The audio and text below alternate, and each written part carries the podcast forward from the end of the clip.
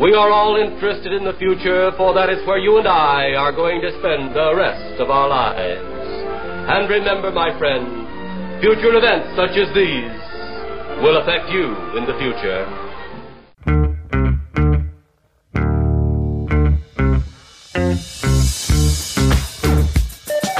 TGIF, it's Mantz and Mitchell with Gary Mantz and, Suzanne Mitchell.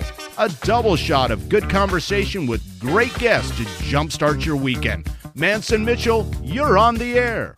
Thank you, Station Poobah, Eric Krema, good buddy of ours. Hi, everybody. It's Friday. Glad to have you with us. I'm Gary Mantz. I'm Suzanne Mitchell. We are Mantz and Mitchell in your ears for the hour, and we're going to be looking toward the stars today because in a few moments we're going to bring on Christopher Renstrom, one of the preeminent astrologers practicing today.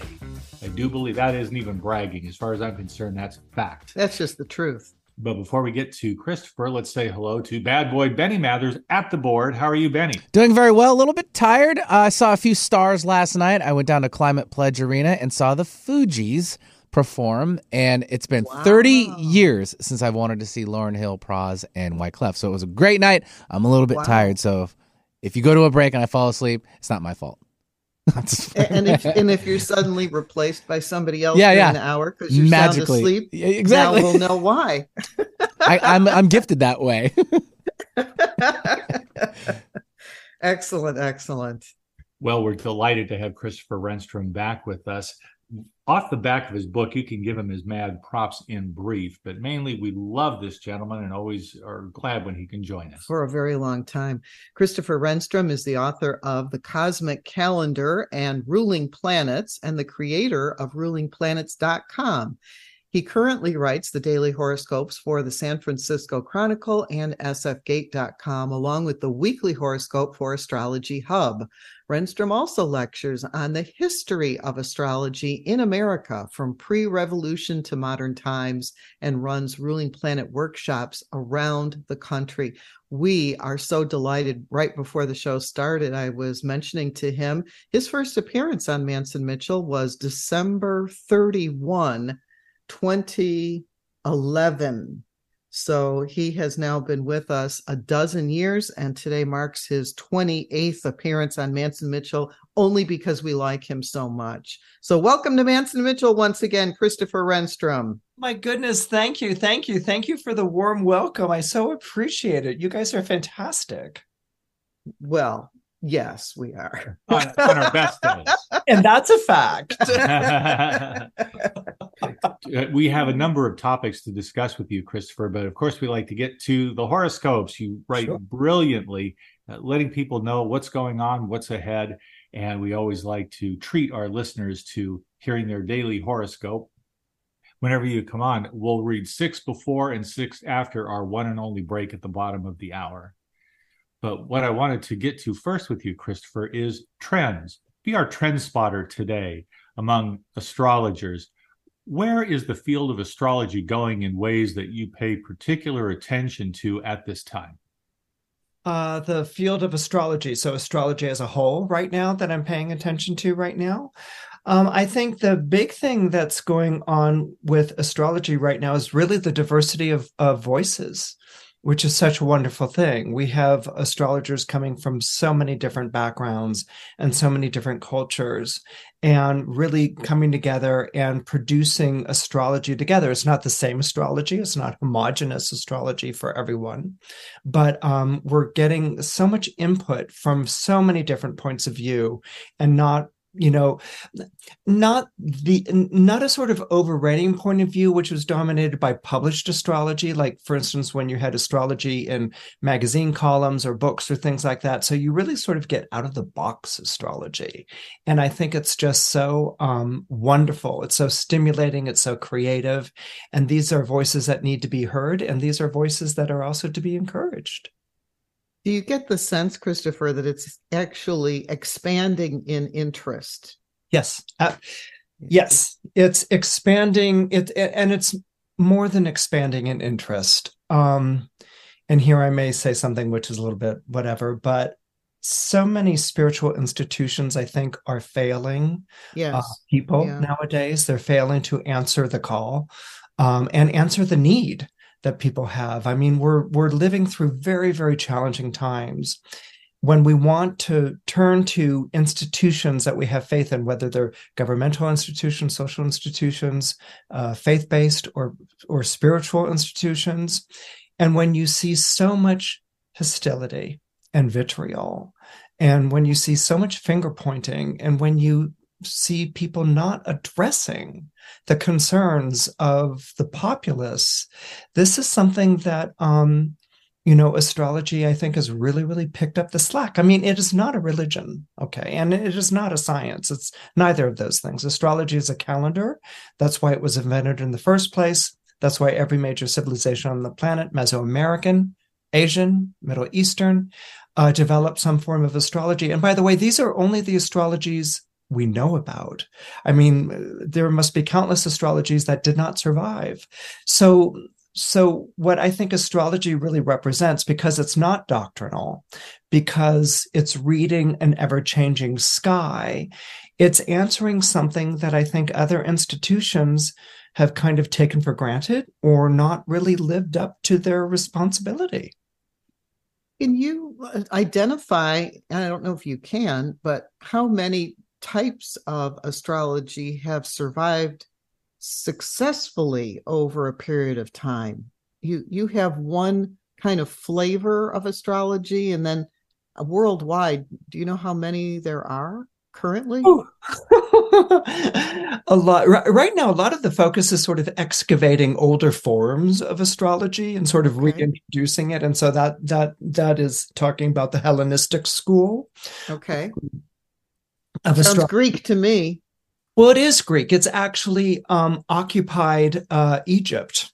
Uh, by the Roman Empire, um, which and and so there's that practice. There's medieval practice, but essentially you had uh, you astrology comes from the Middle East. Really, the the astrology we all know about it comes from Iraq, Babylon of all places, and there it went out to either Asia um, or it was annexed and repackaged by Rome, the Roman Empire, and that's the West.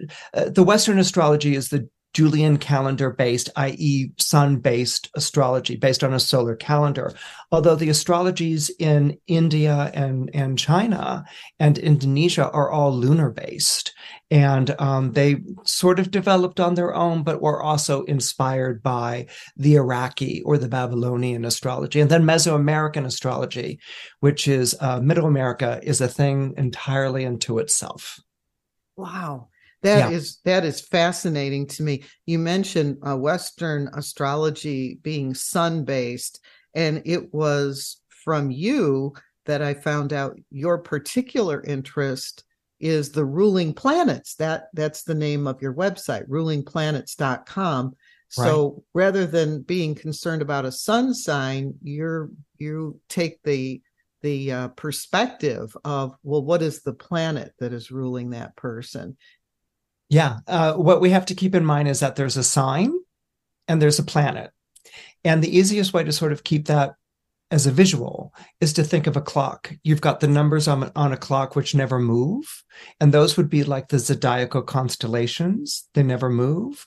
But the planets are like the hands on a clock. They're in constant motion. And it's the planets moving in front of the signs that we use to interpret what's going on with the stars. But every zodiac sign is ruled by a planet. For instance, if you're Gemini, your planetary ruler is Mercury, and Mercury is the planet of the mind and communication.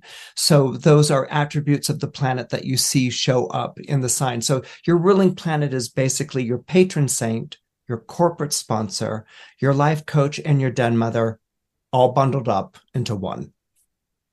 That, thank you for that very good explanation. That that we we see the planets moving in the constellations when we look up in the sky but right. the i mean we see the planets moving but the constellations are moving the planets right. are moving in front of them that that is very intriguing to look at it from that point of view well and again if you think of a clock and by the way where do you think the model of a clock came from astrology. Really?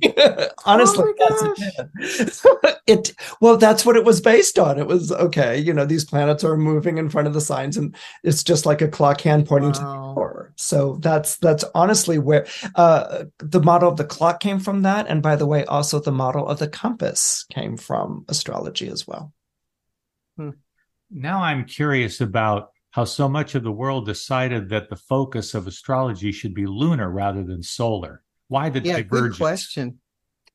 those were the original calendars. The original calendars were lunar calendars. The standalone civilization, um, when it came to adopting a different type of, of calendar, was Egypt. Okay, Egypt comes up with uh, a calendar based on the rotation of the sun around the world. All right. And so um, it's Julius Caesar in a very famous dinner party that he had on Cleopatra's barge while sailing down the Nile, who sat down with one of her wise men and said, You know, you guys always collect taxes on the same day and you get payment regularly. What what is it? You know, and the and the uh, advisor said, "Well, you're working on a lunar calendar still, and so you have to um, change every year by a month every time to sort of adapt the calendar. Whereas we work on a sun based calendar and we only have to change our calendar once every four years by a- adding a day. That's that's that's the um that's the origination of the leap year okay Right, right. once Caesar got his mind around that, he was like, oh, wait, okay, we're switching. We're switching from a lunar calendar to a solar calendar because essentially it was all based on taxes. He wanted to be able to tax at a regular time and receive his payments at a regular time. and, and that's become April 15 over here. You got it.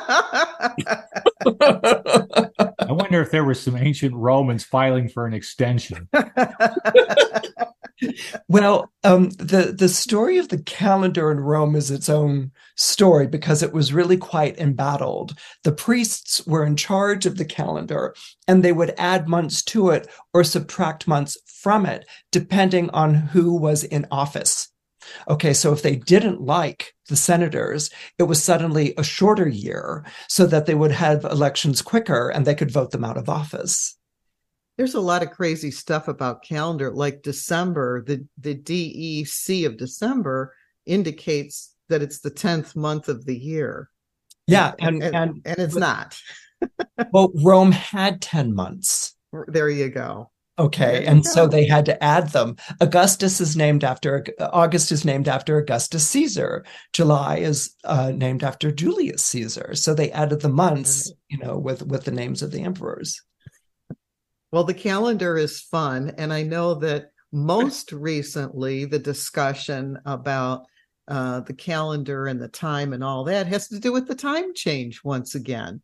How difficult it is for our bodies to keep going back and forth between two sets of time. And, and for uh, several days, I will say to Gary, well, it's it's eight o'clock, but really my body says it's nine o'clock You got so it. so i keep talking about the two different times now that that will fade but every time we change the time then i'm talking about the two different times i know i shouldn't be hungry right now but i am because i'm on the old time Well, and your body's on its clock. And if you own dogs, they're on a clock. They're like, you know, it's time to go for a walk. What are we doing here? right right So this, this daylight savings is is it's an artificial construct, and and it is more and more people are saying, listen, this is affecting my health, my rhythm. Like, why are we doing this when we have electricity? And you know, Yeah. so so that might be something that's that's going to change at some point. yeah you're saying that you know there were a there was a point in time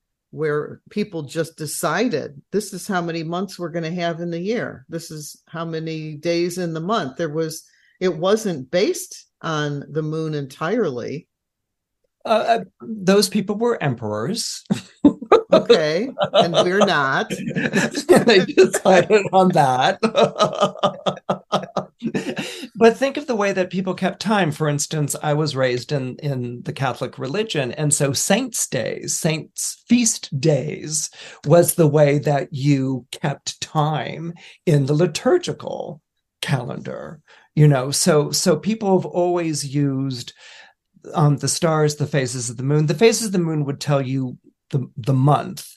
And then it was the equinoxes and the solstices that would tell you the passage of a year, you know, because it divided it up into the four quarters. This is fascinating. Absolutely fascinating. Well, we have a lot of questions, but I also want to make sure we get to the horoscopes because we've made that promise. What do Absolutely. you think, Gary? Absolutely. And, and just by way of setting the table, uh, we may have talked about this once before, Christopher, but I am curious enough to to hear it again as you plan them out. You, you know, you, you must be a very organized man. You have to do the research for these 12 signs.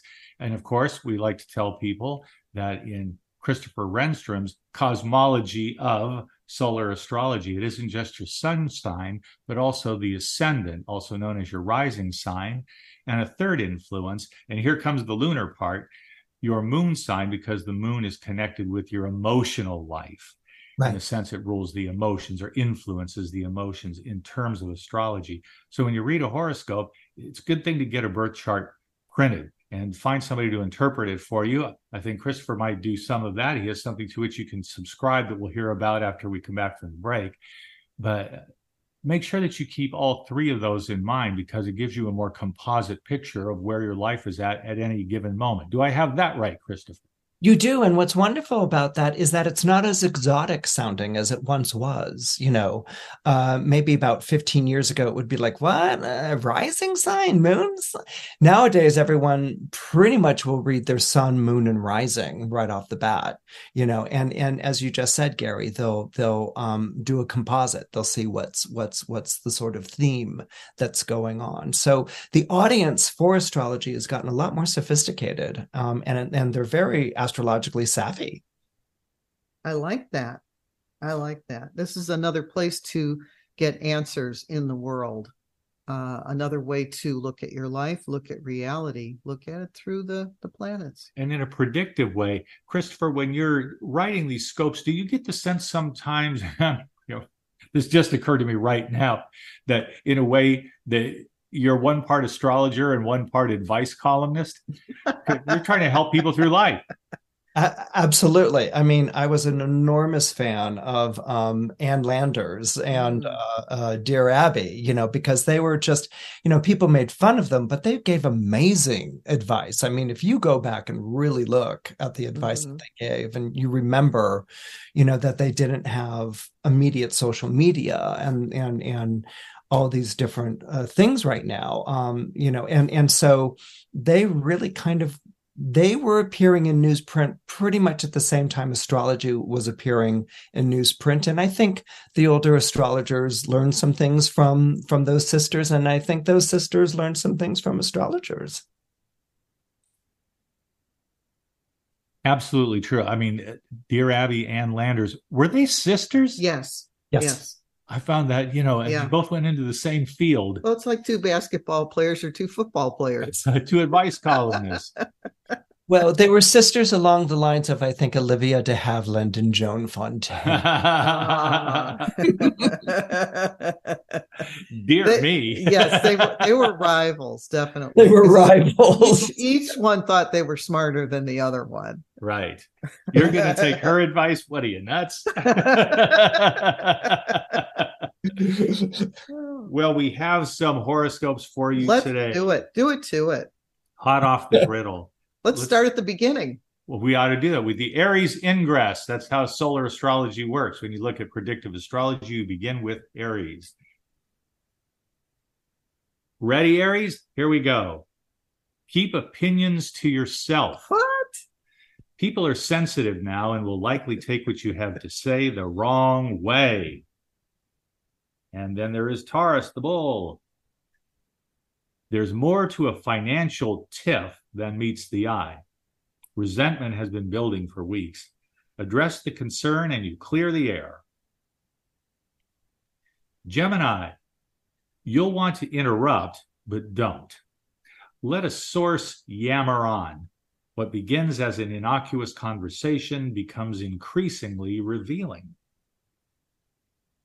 And Cancer, are you volunteering opinions without being asked? blame Mercury and Sagittarius. That said, it's good because you've held things inside for too long. Leo, Timing's off with Mercury and Saturn out of sorts. If anything, err on the side of caution. This planetary square can lead to false starts. And we'll finish the first half with Virgo. You can't run, nor can you hide. It's time to face the music. It won't be pleasant, but you need to change certain bad habits before it's too late. And we do have a little bit of time before we, We go on to revisit these. They're um well, Well, since I just I, finished with I, I have yes. a question about Mercury and Sagittarius. Yes. Is there a theme with Mercury and Sagittarius that kind of runs through a lot of what it was you were writing for today? Oh, oh yeah. Well, the what's happening today is Mercury is entering the zodiac sign of Sagittarius. So re- re- return to that visual model that I was sharing with you earlier. Uh, think of Sagittarius as being two on a clock face. Okay, and the uh, clock hand that represents Mercury right now is pointing to that two on the clock face, and so that's what we call a planet entering the sign. It enters the sign for stay and planets stay in a sign for different periods of time. Mercury's there for, uh, I think, maybe about two ish weeks or something along those lines. The moon's there for two days. So that's just to show you the different rates of speed. So with Mercury entering Sagittarius, Sagittarius is a very expressive sign. It's a very exuberant sign and it's a very opinionated sign. And there can be a tendency to sort of like, you know, one finger up to heaven and, and they're the authority on all these sorts of things. And they're going to, you know, spout forward with whatever. Um, but what's also going on at the same time is that it's forming a square to Saturn in the sky. And so when we have a square, we have two competing ideas. Okay. Mercury in Sagittarius wants to express its opinion and wants to animate, get people spirited, rally around a cause, and let's go out and do, you know. And Saturn in Pisces is you're treading on people here, or you're treading on people's feelings, or you're not taking into, into account different points of view that might differ with you. You know, you don't, uh, you know, why are you out shouting people? Why are you claiming that your cause is more righteous? So Saturn in Pisces is more, not only more cautious, it's more skeptical and it's more attuned and sensitive to points that are being glossed over you know or forgotten about. And it's and and that placement of saturn and pisces is more likely to be like well you left out this or you didn't represent this correctly. And so this becomes a friction or a combat between these two different points of view. And hence, for Aries, of which I am one, when you say keep your opinions to yourself, uh, Sagittarius is another fire sign. And and so it, with Aries as a fire sign, it would be easy for me to express my opinion about something. And in this case, it could be uh, hurtful. So I, I have to be careful. Right. And and because the phrase was people are sensitive now and may take it the wrong way. Right. Um, That's the and- Saturn in Pisces part. People are going to be sensitive right now. So as a as a fire sign who's opinionated, just you know, tread carefully. Yeah, a good thing to keep in mind, especially during times like these, is um, everyone has a right to say something, but not everything they're saying is right. Yes. And so that might be Yeah. sort of thing to keep in mind with this Mercury Saturn square. It may Yeah. not be right like researched or thought out, or right. be No. right like the right time. you know, so An opinion is just an opinion, you know? And is that your opinion? Yes, that's my opinion. So it, it isn't a fact. It is just uh, an expression of what I'm thinking about. exactly. Exactly. and, and it can be taken the wrong way. And so I, I heard some of that in the first six horoscopes, and and and that's the kind of thing that everybody can be aware of when it comes to astrology. Saturn in Pisces and um and and Mercury in Sagittarius, those two important elements um, playing one against the other creates an issue for everybody on the planet.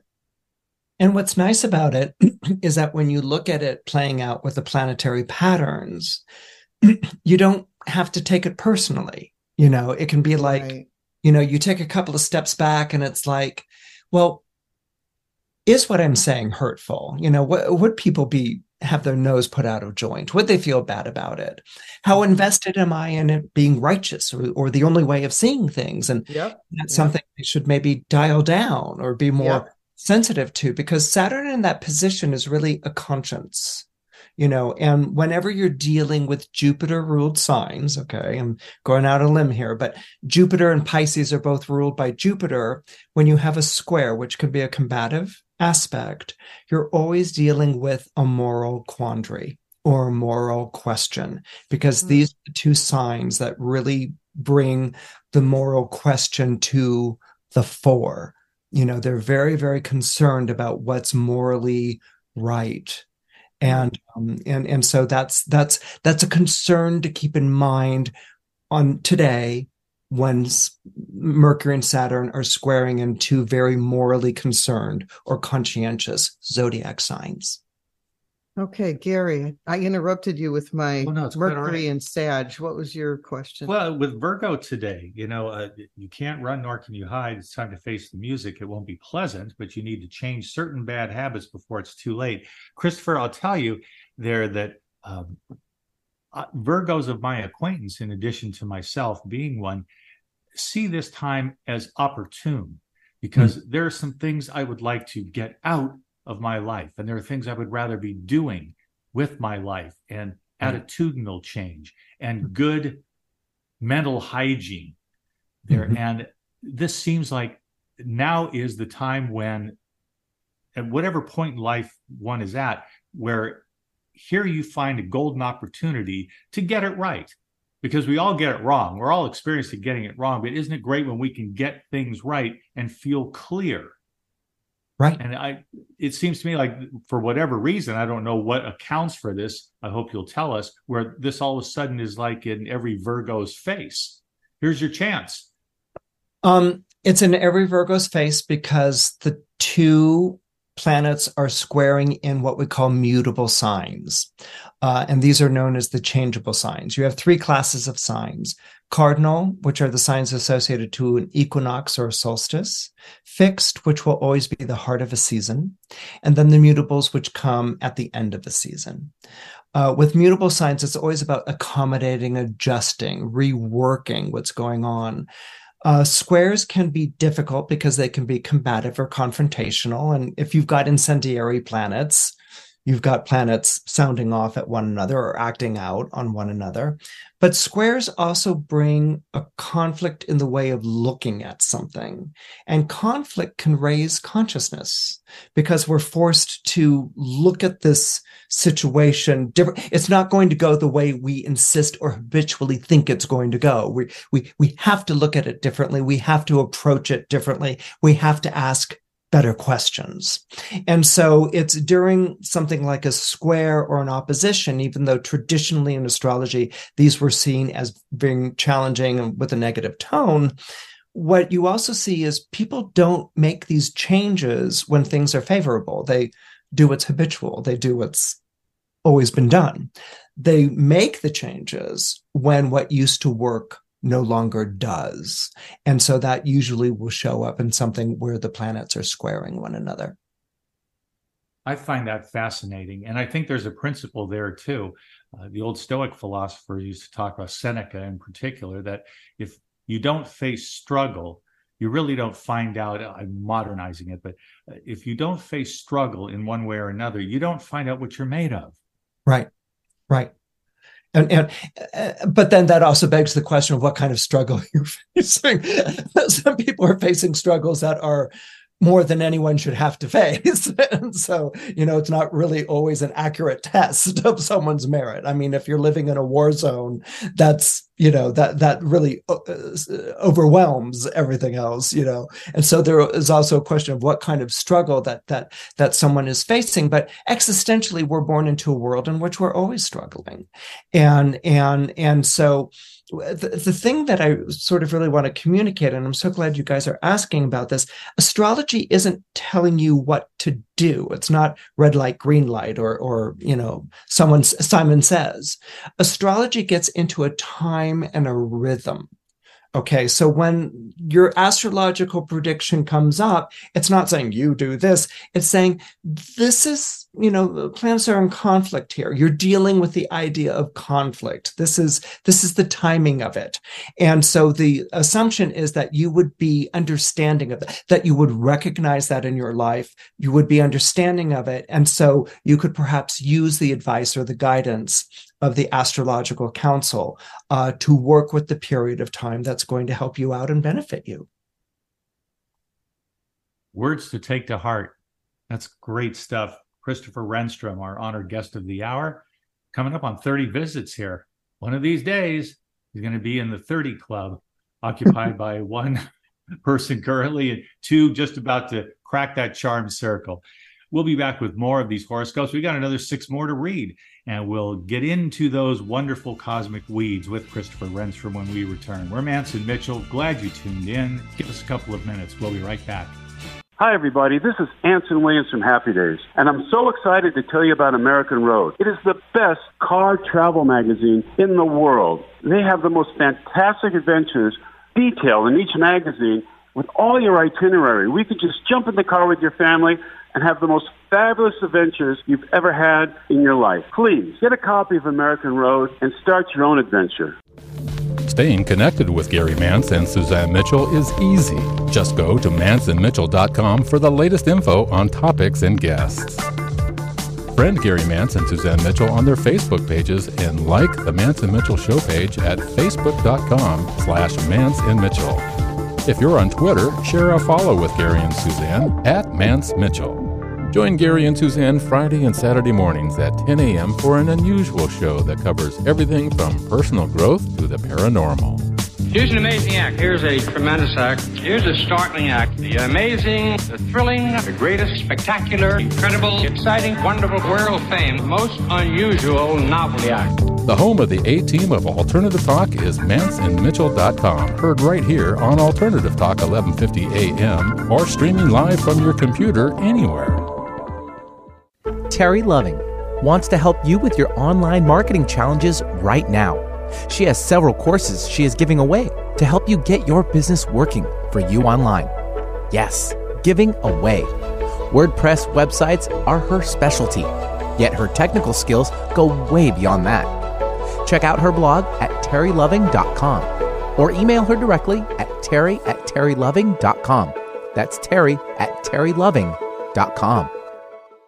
On Friday, Mantz and Mitchell welcomed back Christopher Renstrom, astrologer extraordinaire, with a preview of what to expect in 2024. We'll also read horoscopes. On Saturday, Judith Paulich talks about her book, Why Can't We Be More Like Trees? A fascinating conversation about the world of plants, animals, and humans on the planet today. Bringing you mastery and mystery since 2007. We are Mantz and Mitchell, Friday and Saturday mornings at 10 on Alternative Talk, AM 1150 self help, healing, spirituality, and more on Alternative Talk, 1150. Welcome back to Mantz and Mitchell and our very special guest, Christopher Renstrom. This is his 28th appearance on Mantz and Mitchell, starting back in 2011. And that's only because we adore him. Uh, in, when we started interviewing you, you had a book called Ruling Planets that has been out of print like forever. Right. And so I'm holding two books in my hand that are not out of print. The Cosmic Calendar, using astrology to get in sync with your best life. Hugely beneficial when I read this book about your prime seasons, your off seasons, your reflective periods, your action periods. It really helps with the individual um, ruling planets and astrological sun signs to tell you when to do things and when not to do things. And I think it's a, a, brilliant book that I still consult. And the most recent book is Rise and Shine, an astrological guide to how you show up in the world. This is about the rising signs and also a truly wonderful book that um, it took a lot to put that together because it's the rising signs for all 12 sun signs. So a lot of work went into that you have a subscription service. If people would like to learn more about you, your books, uh, astrology, how does that work, Christopher? Yeah, I've got um, a platform called rulingplanets.com, uh, which was based on my first book, The Ruling Planets. And that's where I will put, for instance, like the daily horoscopes, the weekly horoscopes. Um, and if you subscribe to rulingplanets.com, which is $1.99 a month, uh, 22 for the year, um, you will have a personalized dashboard where your uh, daily horoscope and your weekly horoscope, and then extra features like Cosmic Alert, you know, show up, and it gives you the heads up on on something to you know be alert about in the cosmos.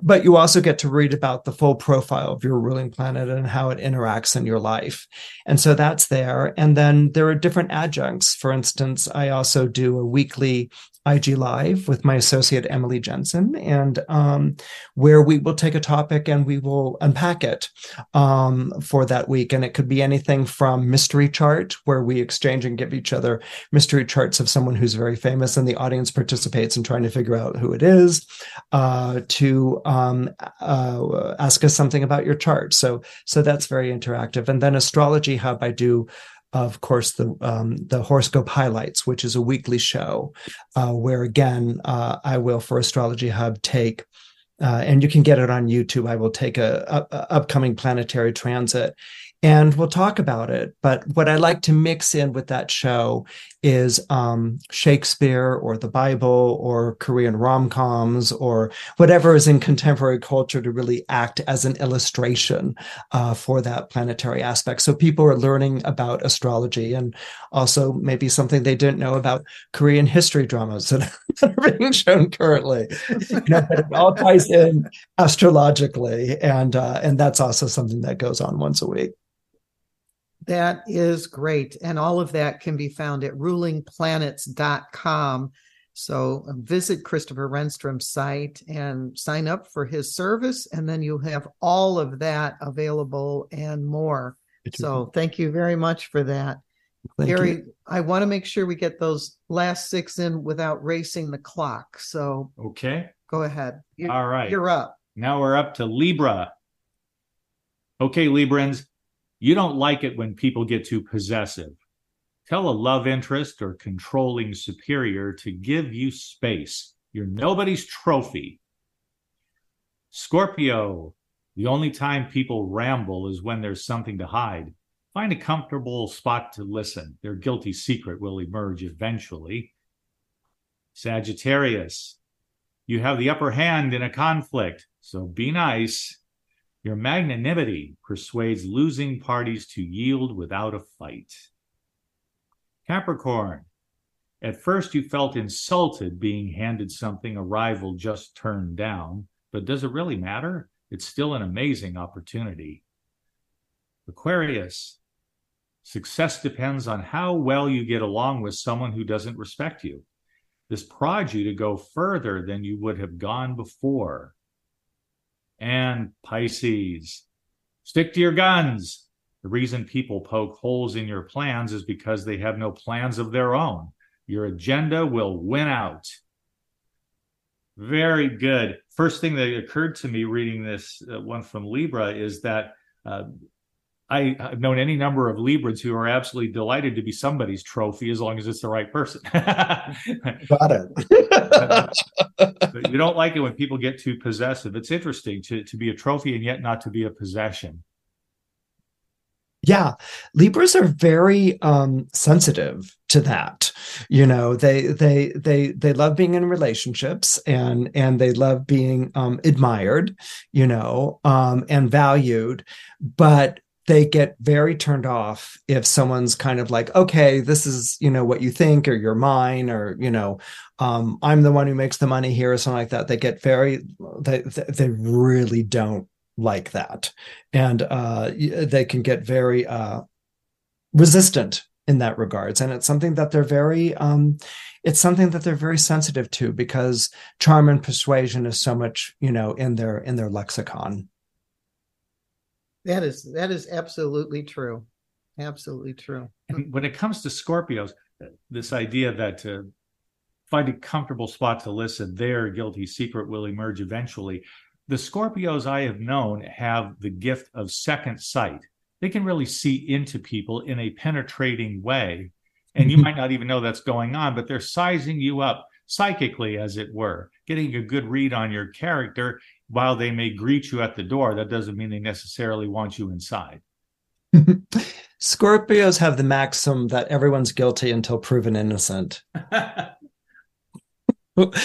so therefore they, they have a they, they're always listening for the inconsistency you know and they know that if someone starts talking nervously and going on about things okay i might not have suspected something was up but now that this person's doing it they're giving themselves away so i'm just going to sit back and listen and and and see where they're going to go with this. you know, this is something that Scorpios just really they have. It's such a unique talent of theirs, and it's really wonderful.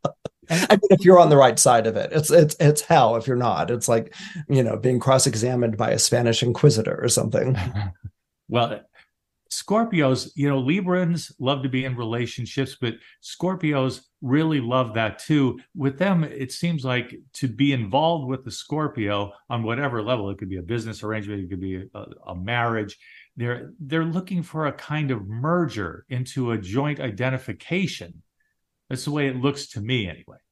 And you see it a lot between Scorpios and Libras, by the way. I don't know if you know this or not, or if I had brought this up previously on my 28 visits.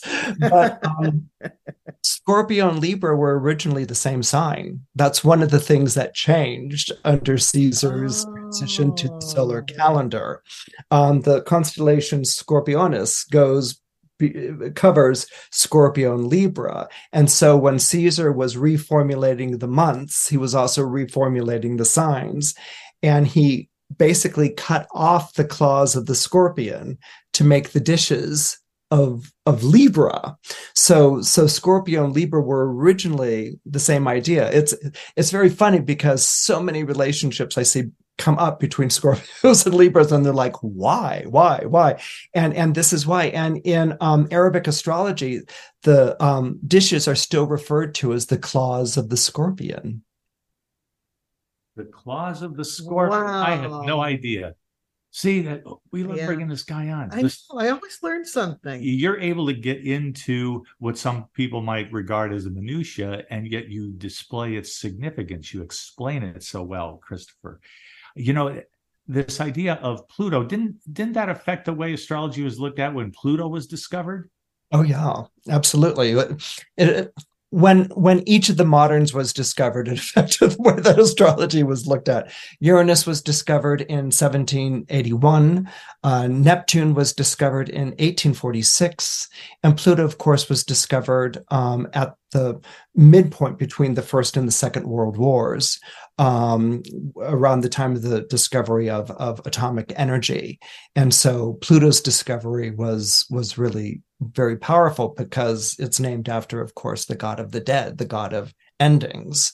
Um, and it was named after a little girl. And the joke was, well, she named it Pluto because of Mickey Mouse's dog. And no, she was the daughter of a classicist and she was nine. And she's like, Well, you've done Uranus, you've done Neptune, and isn't there another brother, Pluto? The planet should be named after him. I mean, she had, you know, done that deduction, you know, at, at the age of nine. And so they sent it to the observatory where Pluto was discovered. And they were a little bit hesitant because Pluto's so dark and nefarious, but the planet itself is very far away and mysterious and and it, and it caught on you know what occurs to me right now is that though they be few, there are probably still people living who were around when, hey, we discovered a new one. We're calling it Pluto. I mean, yep. that had to make the front page somewhere. Oh, it did. It did. it did.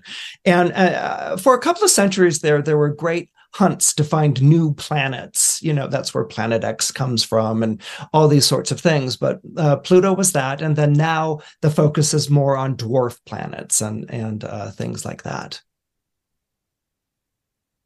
And black holes. Oh, and, yeah. Well, now, black holes don't aren't aren't moving. black holes aren't the same as a planet. They're kind of like they're the they're the black, deal. Black holes they tend to suck all the air out of the room. when it comes to looking at heavenly bodies, they're dwarf planets, asteroids, things of this nature. Do they have a role to play? And I guess I, I'm working my way toward the idea of the nodes. They've always confounded me the North Node, the South Node, and why should they be significant to us? Uh, nodes show up with eclipses. Nodes were used to time eclipses. So um, I know there's a whole technical explanation, which I always mess up, but it's like when the sun and the moon meet on the ecliptic, um, you'll have an eclipse. And so that's where the nodes were very important. Uh, the nodes have a very strong um, presence in Vedic astrology and Indian astrology. Mm. Uh, they were kind of there at the beginning uh, uh, in Western astrology, but it was the Vedic system that really went forward with the nodes. And so the nodes always kind of like hung around, but then they got reintroduced uh, back into Western astrology in America. I can't speak for the other continents, but America in the 1960s, because then nodes were associated with past lives, you know, and and so it's like you know the North Node is telling you where you should go with this life, and your south node is going to tell you where you were in a past life and so that's where they sort of like really came back in with with a very strong uh, powerful pull. And then of course it was evolutionary astrology which is very nodal based which becomes very popular in the 80s and 90s out of the seattle area um, in which the nodes become r- really quite uh, important in the understanding of astrology through the lens of evolutionary astrology and Seattle factors in how? Um, that's where uh, it was worked out, uh, where evolutionary astrology begins. Wow. It was in the Washington area. Yeah. Wow. Another significance for Seattle. I never heard that before. Yeah. Yeah. Was this, I mean, was this a team of people working on it? Uh, it was a couple of gentlemen uh, who were working together. They, um, I, I don't really quite know they were contemporaries. Okay, uh, one is uh, I remember is Jeff Green, and the other one, uh, your audience is going to be like yelling at me because I've like gone up. Steven Forrest was was was the other one, uh, but they were also kind of they were working with Pluto, they were working with the nodes, and they were sort of really introducing that um, you know past lives could be talked about identified and talked about motifs in an astrological chart, and that um, they played a very vital part in the evolution of, of the soul itself. Um, and this idea of the soul evolving, you know, to become more godlike is um, a response of American spiritualists to the introduction of Darwinism uh, just around the beginning of the Civil War. So it was this idea that um, that that we that there was an active afterlife that you didn't you didn't find out whether you were going to go to heaven or hell on the day of judgment that there was an active afterlife in which uh, in which kin in which spouses could communicate to the living through seances. This is the reason why seances become so popular in america. And so they took the idea of darwin's you know man is descended from ape. The spiritualists took it one step further, which was to say man is actually descended from God and is heading in a direction of becoming more godly. And people who are available to help uh, our species do that are the dearly departed who can communicate to us through seances and, and things like that. It was a very powerful movement in the Civil War and the post Civil War years. And um, I will just add this. Go ahead. And that during wartime, you will see this, and maybe it's a time of ferment in uh, in terms of the intellect and the spirit as well. Because when people are dying at the rate they were during the Civil War, people want to know what happened to their loved ones. There's a motivation there that doesn't undermine it so much as help to explain why the phenomenon would would crest. Yeah, well, this is when reincarnation is introduced into America. Um, I think her name is, if I remember correctly, it's Elizabeth Phelps, um, in which she's talking about the loss of her brother, but her brother's communicating to her from beyond the grave and says, "We come back." And so this it's it's Hindu, okay, but this strain gets introduced in the United States during this period of time, and it colors people like um, Emerson and his writings. Um, so so this is uh, it's it's just before Civil War, Civil War period, in which reincarnation and a lot of Eastern spiritual practices are really catching on. And it's kind of what we were talking about earlier. The church institutions, I hate to say this, but the church institutions at the time weren't doing their job. It was very divided.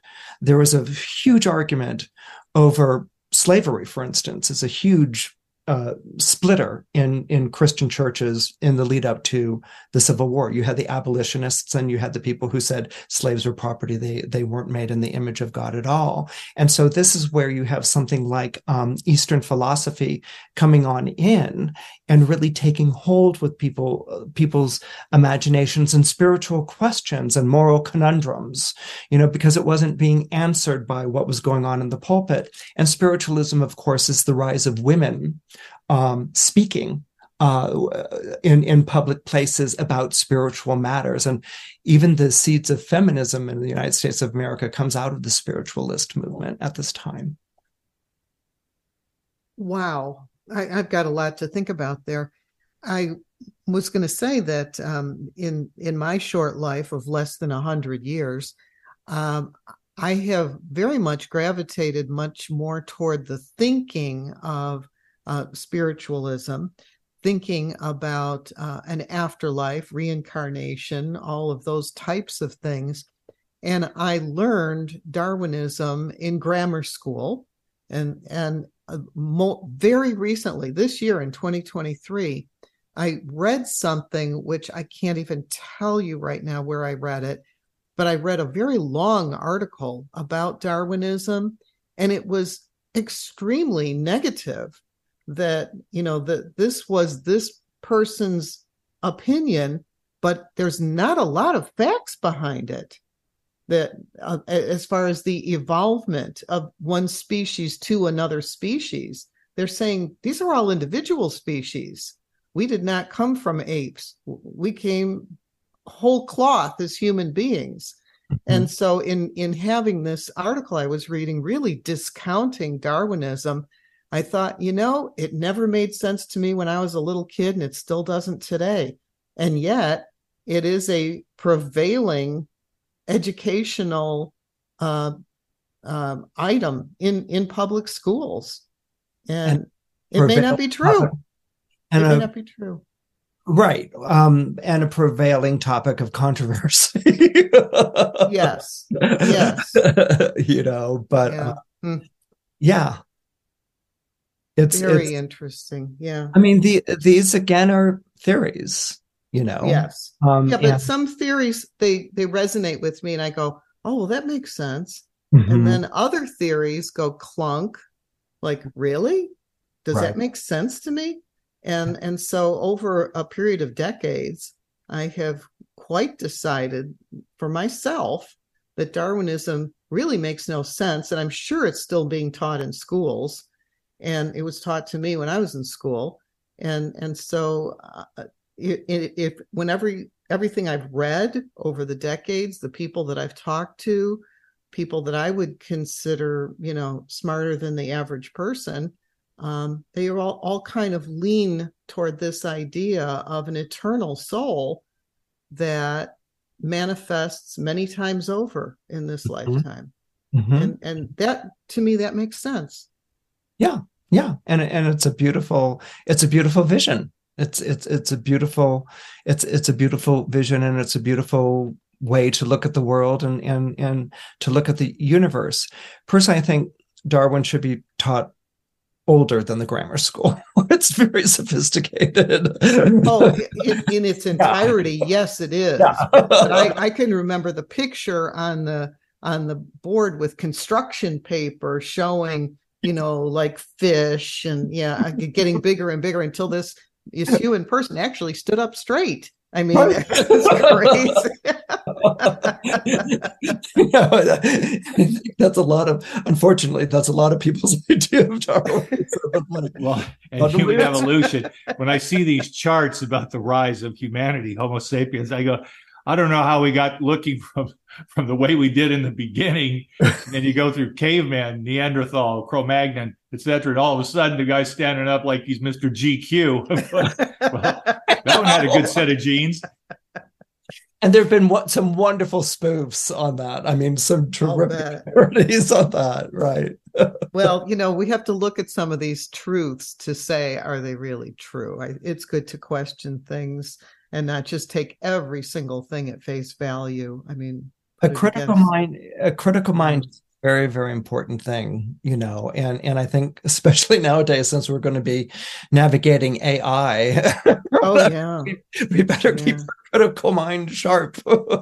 And we appreciate your critical mind joining us today christopher renstrom as always. We are putting the close on visit number 28 thank you oh. so much for being with us wonderful always a blessing and we look forward to talking to you again sometime soon christopher renstrom you want to stay tuned for Robin Alexis. Yes. And at one o'clock today, we have American Road Trip Talk. Who are you going to have on today? Mark Green, and we're going to be talking about how car production went from what it was to what it needed to be in wartime, particularly World War II. Hope you'll join us. Thanks so much, everybody. Glad to have you with us as always. We'll be back tomorrow, 10 a.m. Pacific time, right here on 1150 a.m. KKNW.